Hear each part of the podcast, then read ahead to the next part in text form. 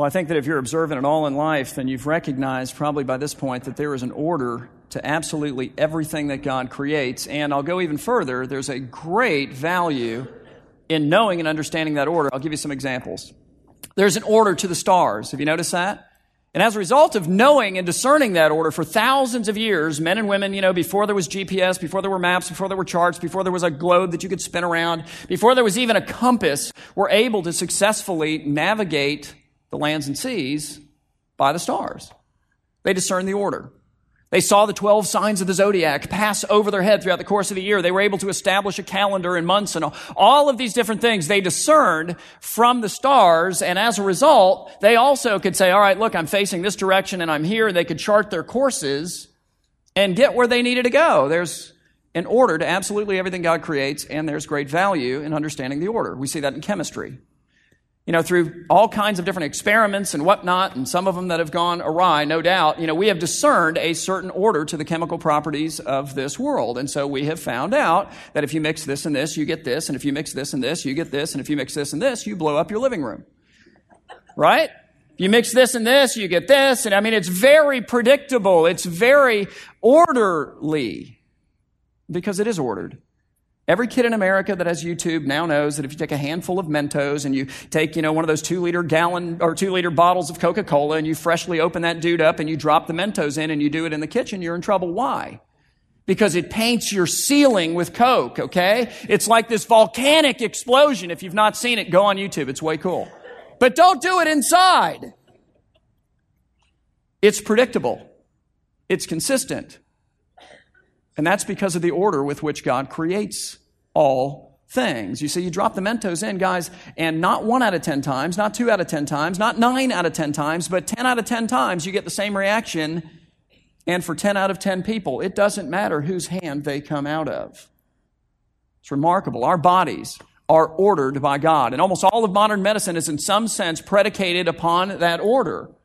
You know, doctors are able to consistently, reliably, accurately, and with great predictability treat our physical conditions when they're properly diagnosed. Why? Because of the order of our, our bodies. We know these things. Everything God creates, He creates according to an order.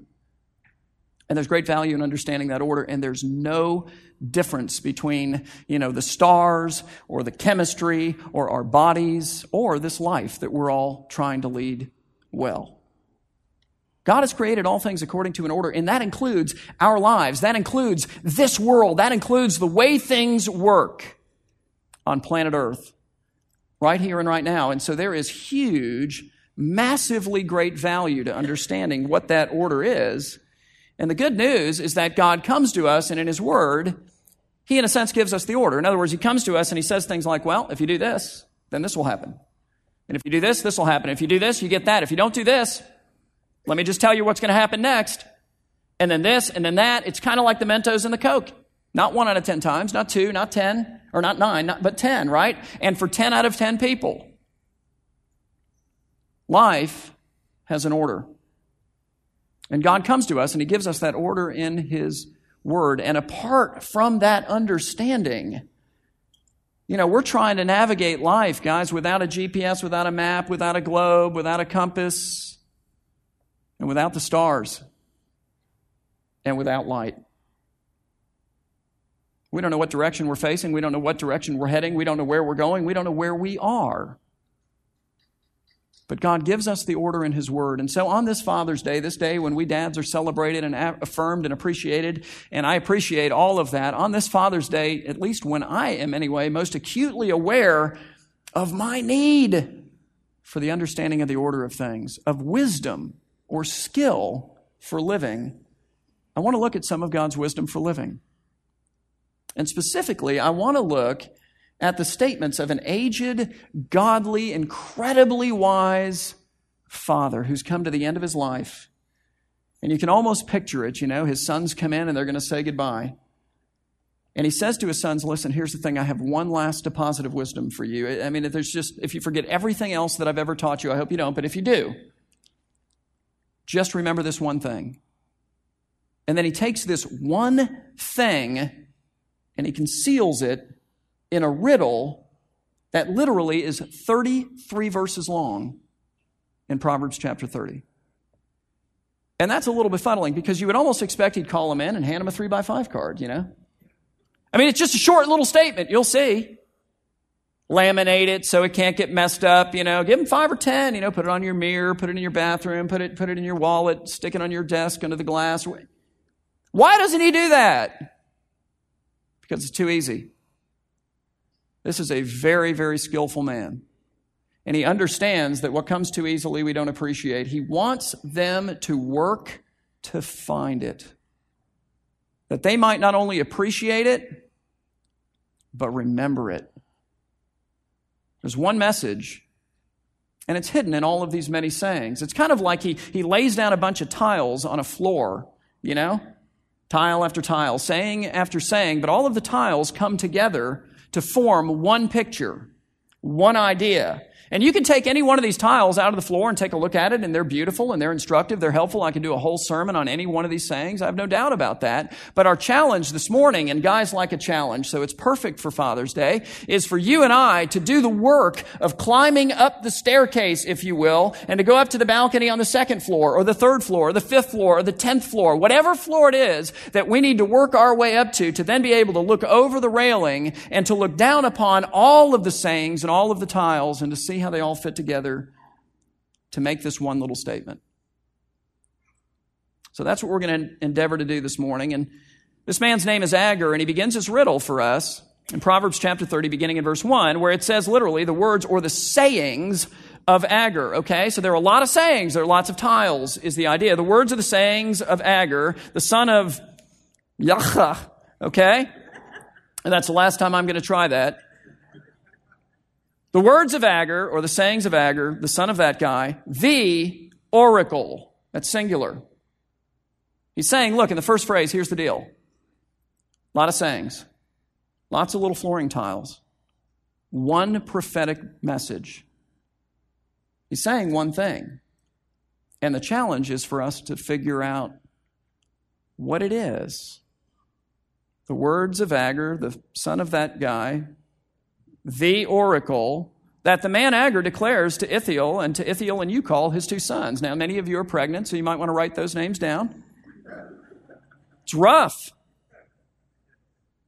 He's talking to his boys. And then if you're a teenager, you're going to love this because you've never heard your dad say this. But hang on a second, don't run too, pa- too fast by it. What he's about to say is not just true of him.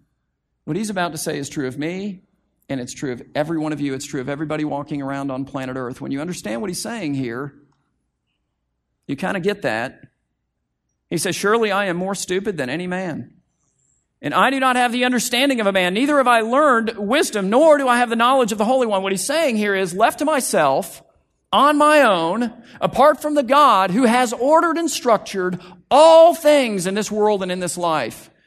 And apart from His Word in which He reveals that order to us, I'm navigating in the dark, man. I don't have a GPS. I don't have a compass. I don't have a map. I don't have a chart. I don't have the stars. I have no light. I have no skill or wisdom for living in this world to offer you apart from what the Lord gives me.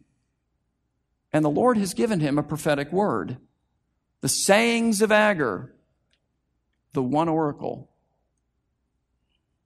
So he's taking his boys and he's pointing them and the rest of us to the Lord who has ordered all things. And he does it very skillfully. Look at how he draws us into this conversation through a series of questions. He says to his sons and he says to us, he's like, hey, surely I am more stupid than any man and I do not have the understanding of a man. Neither have I learned wisdom, nor do I have the knowledge of the Holy One. But hang on a second. I'm not going to stop there. He then says, verse 4, who has ascended into heaven and descended? He's saying, listen, wisdom resides in heaven. And if you look around, wow, is that ever true? You and I prove that all the time. We as humankind prove that all the time. The wisdom of man leaves you walking around in the dark, wanting for direction, wanting for life. He says, Who has ascended into heaven and descended? He's saying to his sons, Hey, look, wisdom resides in heaven, and I haven't gone up there, gathered it up, and then come down to give it to you. He's calling them to God. Who has ascended and descended? Just the Lord. Who has gathered the wind in his fists? Well, that rules out a lot of folks, doesn't it? Who has wrapped the waters in his garment? Clearly, he's talking about God. Who has established all the ends of the earth? Who is it? Because it isn't me, Agur is saying, and it isn't you, my two sons, and it isn't any of us either. And then he says this. He says, What is his name? He is calling us to name the name of the one who orders all things and fashions all things after the counsel of his good and perfect will.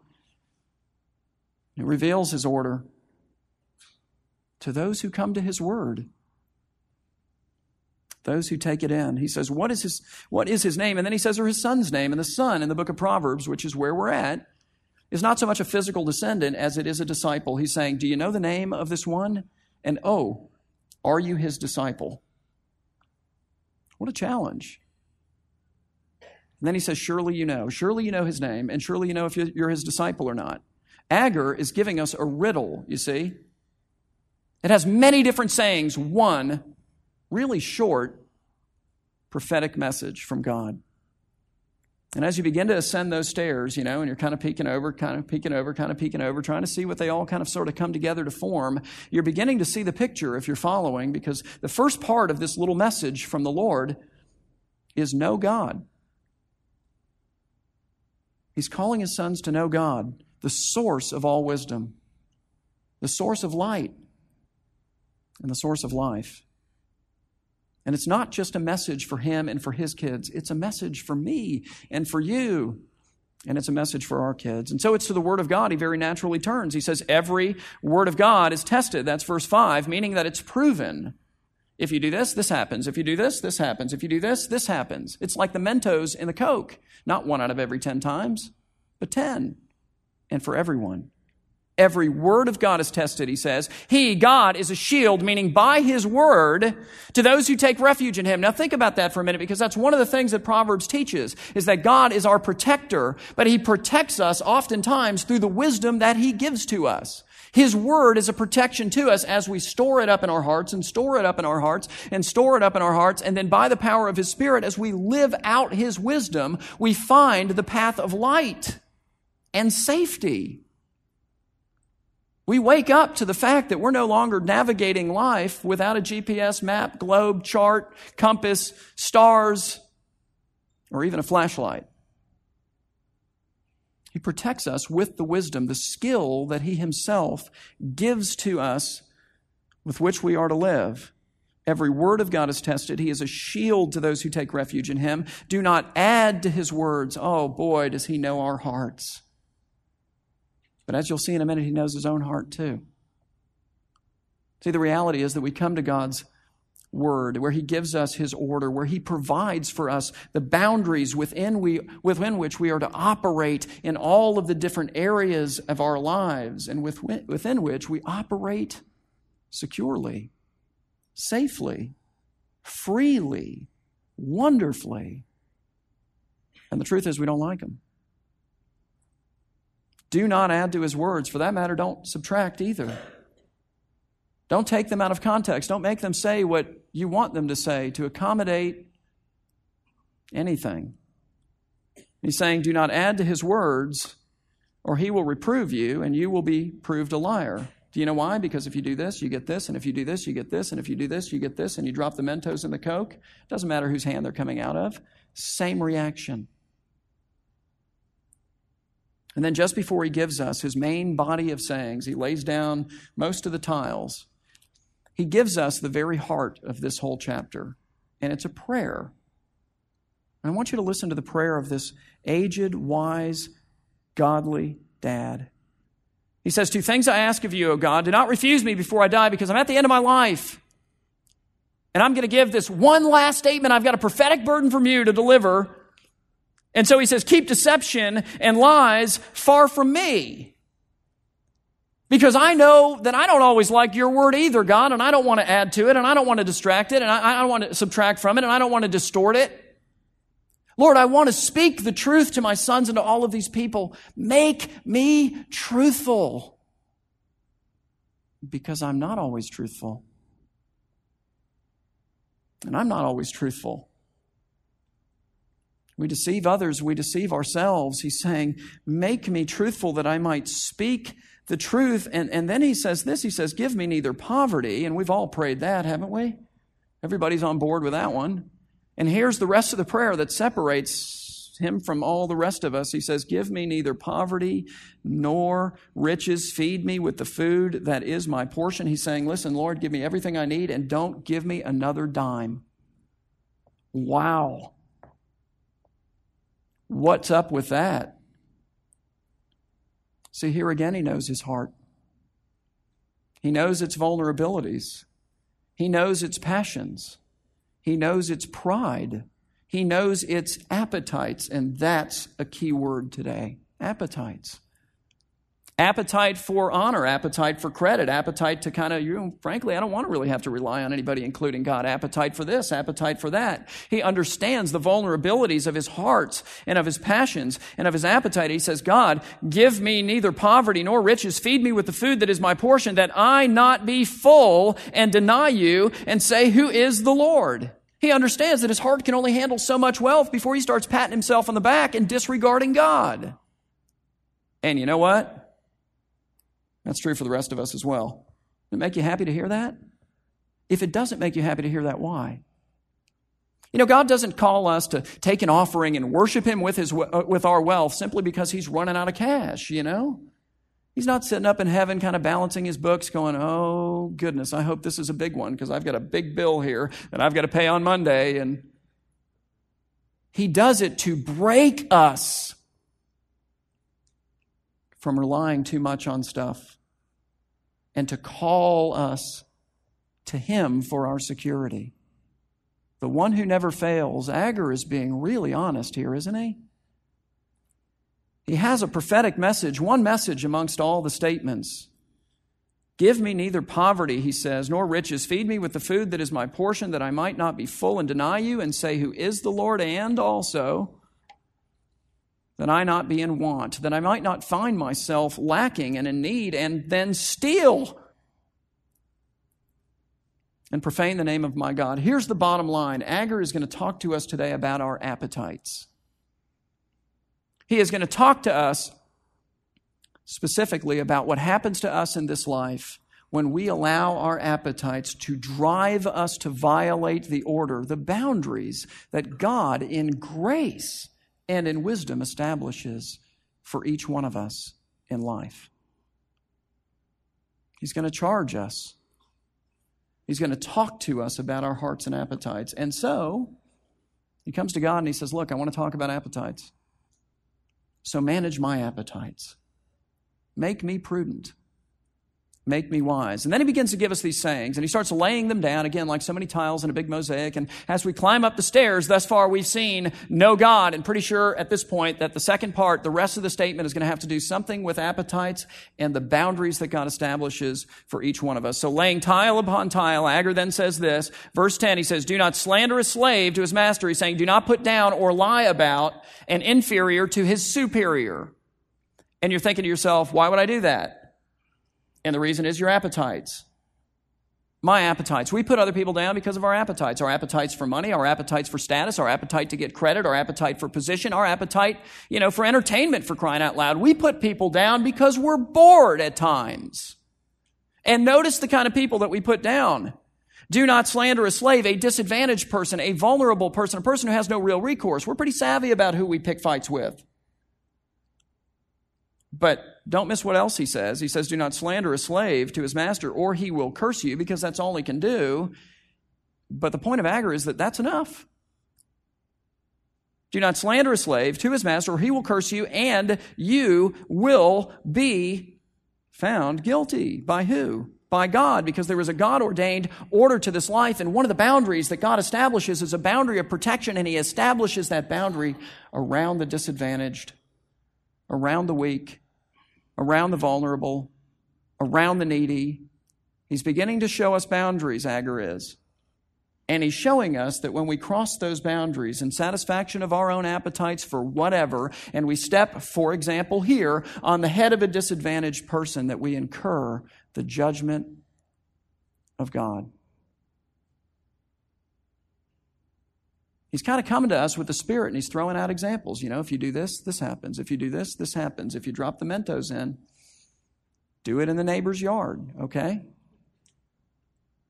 Because it's ugly. He then continues. He says there is a kind of man who curses his father and does not bless his mother. So now here's another example of a boundary. What is the boundary? He says, honor your father and mother in the word of God. This guy's not only not honoring mom and dad, he's throwing off their God ordained authority in his life. He and his passions and his dissatisfactions with the way that they are governing over him is kind of disdaining them, throwing them off and doing his own thing. He's crossing the boundary. See, it's just a second example there is a kind of man who curses his father and does not bless his mother. And what do people look like? What do we look like when we knowingly transgress the boundaries of God? He describes us. He says, There is a kind who is pure in his own eyes, yet he is not washed from his filthiness. The word filthiness is really sort of tame. It means uh, poop, okay? Um, I mean, I, that's it. It's excrement. How about that? Is that fancier? Doesn't smell any better, does it? Doesn't look any better. He's saying these people who transgress God's boundaries, boy, they're pure in their own eyes. They've got all kinds of justifications and excuses, and, and if you knew this and if you understood that, and they're pure in their own eyes. And what are they covered in? In reality. I think I found myself there before, haven't you? And I think we kind of know what we're covered in too, by the way, when we're there. He goes on, he says, There is a kind, and then he's like he's overwhelmed. Oh, how lofty are his eyes. His eyelids are raised in arrogance. There is an arrogance when we ignore God's boundaries in our lives. Why? Because we're, in a sense, saying, I know how to run my life better than you do. I know what brings me freedom. I know what liberation is. I know what enjoyment is. I know where satisfaction resides. I know what true joy, you know, is coming to me if I really?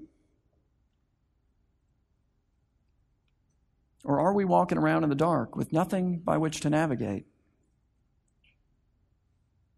He says, There is a kind, oh, how lofty are his eyes, and his eyelids are raised in arrogance. He says, There is a kind of man whose teeth, he's speaking of our mouth, he's speaking of our words. There is a kind of man whose words, is the idea, are like swords, and his jaw teeth like knives to devour the afflicted, the disadvantaged. There's that theme again from the earth and the needy. Uh huh, there they are again from among men. And again, what causes us to do that? What causes them to do that? It's our appetites. And so listen to what he says about our appetites, because now he's going to describe them to us and it's really graphic. He says the leech. Now, what is a leech? It's this ugly little thing that sucks your blood, right? And when it's full, it stops, doesn't it? And it says, hey, thank you very much. You know, it leaves a dollar on the table or whatever, and it never lets go. It's never full. And it gives birth, it multiplies. Good grief. The leech has two daughters, and I love the names. They're Give and Give. You can talk to them and call them both at the same time. Give. They're like, yeah. But he's gone from one leech to two, hasn't he? The one leech has two daughters, give and give, and then he says, there are three things. Wow. That will not be what? Satisfied. Four. Do you see how he's escalating this? That will not say enough. Do you know what he's saying about our appetites? He certainly is not saying that if you feed them, they'll be satisfied. He's saying the more you feed them, the hungrier they will get. You know, that's a sobering thought. This man has been very honest about his heart and appetites already, has he not? I think that calls for some self examination where we look at our appetites and say, What am I feeding in life? And what is it bringing to me? Because it's not what I think we set out hoping to get. The one leech has two daughters, give and give. There are three things that will not be satisfied, four that will not say enough. And then he gives us some examples. He says Sheol, which is the grave. He's saying the grave is never satisfied in receiving death and the barren womb, which is never satisfied in giving life, and the earth that is never satisfied with water, it always seeps in, and a fire that never says enough. You've never been sitting around a fire and thrown a piece of wood in, or thrown a piece of paper in, and thrown, frankly, anything flammable in, only to have the fire kick it back out and say, hey, you know what? I'm good. It doesn't work that way with fire. It consumes absolutely everything that is flammable. And it just keeps growing. That's my heart. That's your heart. That is the appetite of man that causes us to disregard God's boundaries, and thus far we've learned to incur God's judgment. And Agur makes that really clear in his next statement. He goes back to the son that mocks a father and a mother. He says, The eye that mocks a father and scorns a mother, this dissatisfied son who again is throwing off the God ordained boundaries that God has established for him in life. What happens to that guy? Well, the ravens of the valley will pick it out. That sounds like fun. And the young eagles will eat it. That's gross. He's saying God will judge him. And I know you're thinking, no, it says something about eagles and ravens, but where are the ravens and the eagles coming from? It's poetry. They're just swooping it down from heaven in judgment. It's a picture of the judgment of the Lord upon those who disregard his boundaries. And so then, having spoken of things that are driven by their appetites to violate God's boundaries, he then turns to things that live within God's boundaries and he describes them as being almost unspeakably wonderful. It's like even the poet here runs out of language by which to kind of marvel over it. And that's saying something. Verse 18, he says, There are three things which are too wonderful for me. Four, do you see? He's escalating it. Four which I do not understand, for all of their wonder is the idea. And then listen to what he says because it's very poignant. He says, The way of an eagle, but where is the eagle? The way of an eagle in the sky, the way of a serpent on a rock, the way of a ship in the middle of a sea, and the way of a man with, with a maid, meaning with his virgin bride. He's coming to us and he's saying, Look, an eagle is free, but only if it stays in the sky, only if it respects the boundaries that God has placed it into, and within which he soars. However, if the eagle starts looking down and he's dissatisfied with soaring in the sky and he decides that he wants to be a fish, he dies. Doesn't he? You get the idea? A snake is great as long as a snake decides he doesn't want to be a bird. As soon as he jumps off the cliff, he's done. A ship is free in the ocean. But put him out in the desert. And he's going nowhere. And he's saying that there are delights contained within the confines, the boundaries of marriage and sexuality that are not found elsewhere. Agur is saying that there is a God ordained order to this life that we're living, and that this God ordained order contains boundaries parental boundaries, ethical boundaries, sexual boundaries, all kinds of boundaries. And the wise man stays within those boundaries. And like the eagle, he soars, you see, and there is a majesty to his life, and there is a beauty to his life, and there is a glory to his life, and there is a freedom to his life. That's the great irony. We look at the boundaries of God and we feel bound, when in reality, we're set free to fly, and we're saved from wandering through life, bumping into things, wondering what direction am I heading, where am I going, and oh, by the way, I just fell in a pit again. If you do this, you get this. If you do this, you get this. If you do this, if you put the Mentos in, it happens the same way. So he continues there is the way of an adulterous woman. So this is a dissatisfied woman who seeks to satisfy her appetites outside of the boundaries of marriage. And you know what? Maybe it's just to get attention. Maybe that's her appetite whatever the appetite might be. She eats and wipes her mouth, he says. She hides the evidence and then says, I've done nothing wrong. So she justifies what she's doing, claiming to do nothing wrong. No doubt, again, being able to make the case of, well, my husband did this and my husband this, and, that, you know, and, and if you understood, and it, I, I know. But why are you hiding the evidence if you've done nothing wrong? That's the irony contained in that statement. That's what he's saying. And what is the result of that conduct? It's collapse. See, now he's shifting gears a little bit and he's saying, look, he gives us example after example of boundaries that we transgress. And then and after example after example, he said it incurs the judgment of God, it incurs the judgment of God, it incurs the judgment of God. He comes to this one and he's saying it incurs the judgment of God, but it also brings a collapse into your life. It brings the collapse of family. It brings the collapse of all kinds of things even the collapse of society, which is what he turns to next. He says, under three things, this is verse 21, the earth quakes, it trembles, it shakes, it becomes unstable. And under four, so now he's escalating it, it cannot bear up, it can't endure, it collapses under a slave when he becomes king. When this slave violates his station in life, if you will, and through wickedness, malice, and in all likelihood murder usurps the king and steals the kingdom, what now does that society have? It had a benevolent king, now it has a dictator an evil dictator, society quakes when those kind of boundaries are broken. Everybody's affected. He says, in a fool when he is satisfied by food. If we as a, as a society satisfy the appetites of the foolish and the lazy, the earth will quake. Society will collapse. We'll go bankrupt for many other things as well. Gives another example under an unloved, meaning a contemptible woman, a woman without the character to raise children and govern a home. When she gets a husband in a home, is the idea.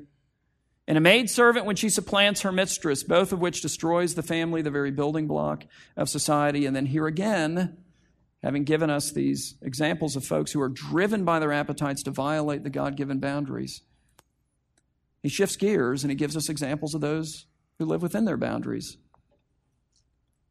And again, it's wonderful. He says four things are small on the earth. They're not big, they're not wow, they're not celebrated.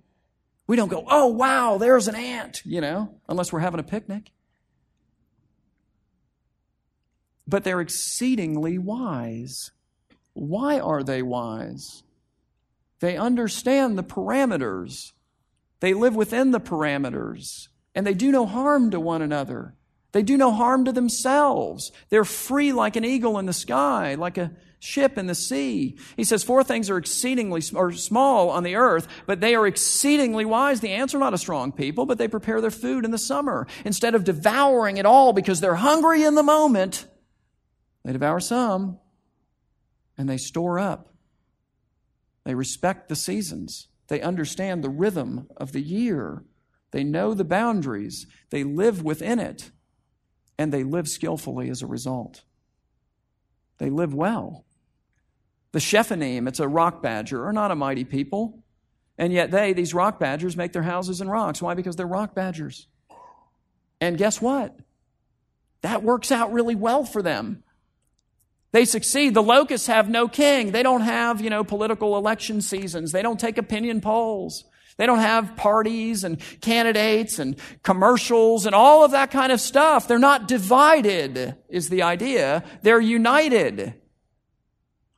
They don't battle for prominence one with the other. The locust has no king, and yet all of them go out in ranks and they can destroy your whole harvest. They're so powerful. The lizard you may grasp with the hands. I said at the last service, I said, personally, I use a napkin. And then my wife came up afterwards. She's the really frugal one in our home, and she says, You use four napkins. And, uh, and I pray that the tail doesn't come off in the process because that's it for me. I'm done. As soon as I see that thing squirreling around, it's like, it's it. But the point is that you can grasp a lizard with your hand. It's a vulnerable creature. It's not powerful. It's not strong. It's not impressive. It's none of those things. And yet, where does it live? Yet it is in kings' palaces. And then he goes on, he says, There are three things which are stately in their march, even four which are stately when they walk. They are regal, they are proud in their element. Within the boundaries that God has created for them, the lion, which is mighty among beasts and does not retreat, he's fearless before any. The strutting rooster, the male goat also, and a king when his army is with him. There is a fearlessness to us when we live as God calls us to live. We stay within his boundaries. Then he concludes with this Verse 32, he says, Ithiel and Ucal, my sons, he's saying, if you have been foolish in, in exalting yourself, or if you have plotted evil, if in your appetites you have exceeded the boundaries that God has established for you, cut it out. He says, put your hand on your mouth. Stop, he's saying, for the consequences are predictable. For the churning of milk produces butter. You see, if you do this, you get this every time. He's saying, I can tell you where the road ends that you're on. And pressing the nose brings forth blood, not occasionally, but every time and for everyone. And so the churning of anger produces strife. Now, that's a whole lot of sayings. That's a big, long riddle. But if you've made it up the stairs, if you can look over the rail, you can see how all the tiles come together.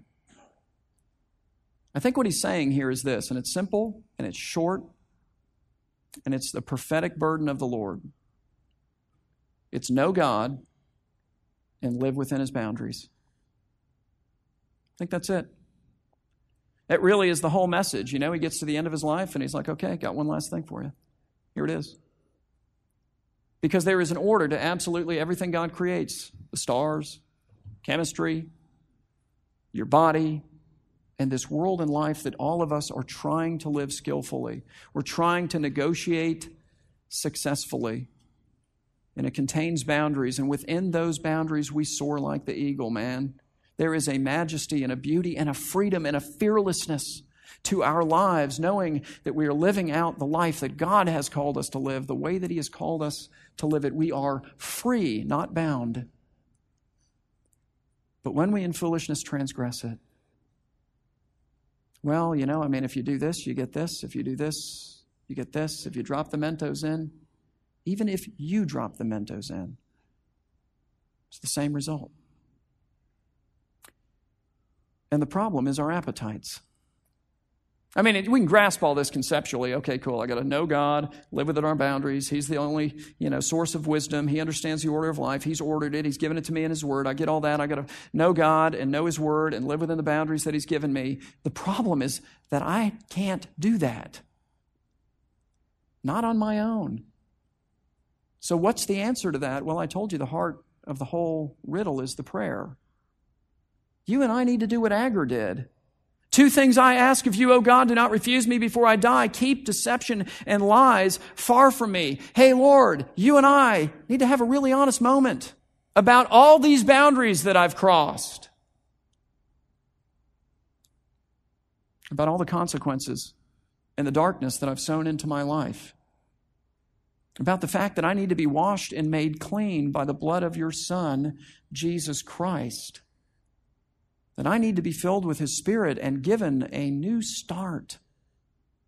That's available through the gospel. You understand that, I hope. And what then is the fruit of the Spirit? Because it's love, joy, peace, patience, kindness, goodness, faithfulness, gentleness, and then what's the last one? Come on. Self control. I don't have that one. That's not the fruit of Tom. It's not the fruit of you. It's the fruit of the Spirit of God, as we press into God, as we seek to know God, as we pursue God, as we come to understand God in His Word, and as we cry out to Him in our weakness for the strength that none of us on our own has. So Agur gets to the end of his life and he calls his two sons in the room. You know, you can imagine it. And he says, All right, here's the deal, boys. If you forget everything else, and I hope you don't, but if you do, know God, and live within his boundaries. And then he gives it to them and to me and to you in a 33 verse riddle so that we'll never forget it. Okay? All right. If you're a father here this morning, if you would stand, I want to pray for you.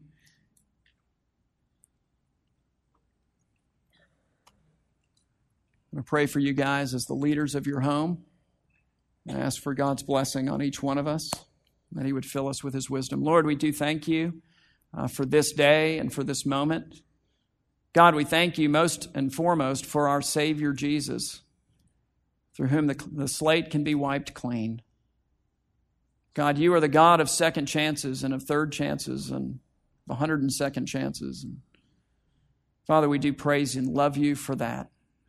Lord, I lift up this group of men to you, all the responsibilities that they have, all the pressures that they're under, all of the things that they're involved in. Father, I bring to you their heart and mine, and I pray that we would have an honest moment, that you would fill us with truth and with grace and with the power of your Spirit.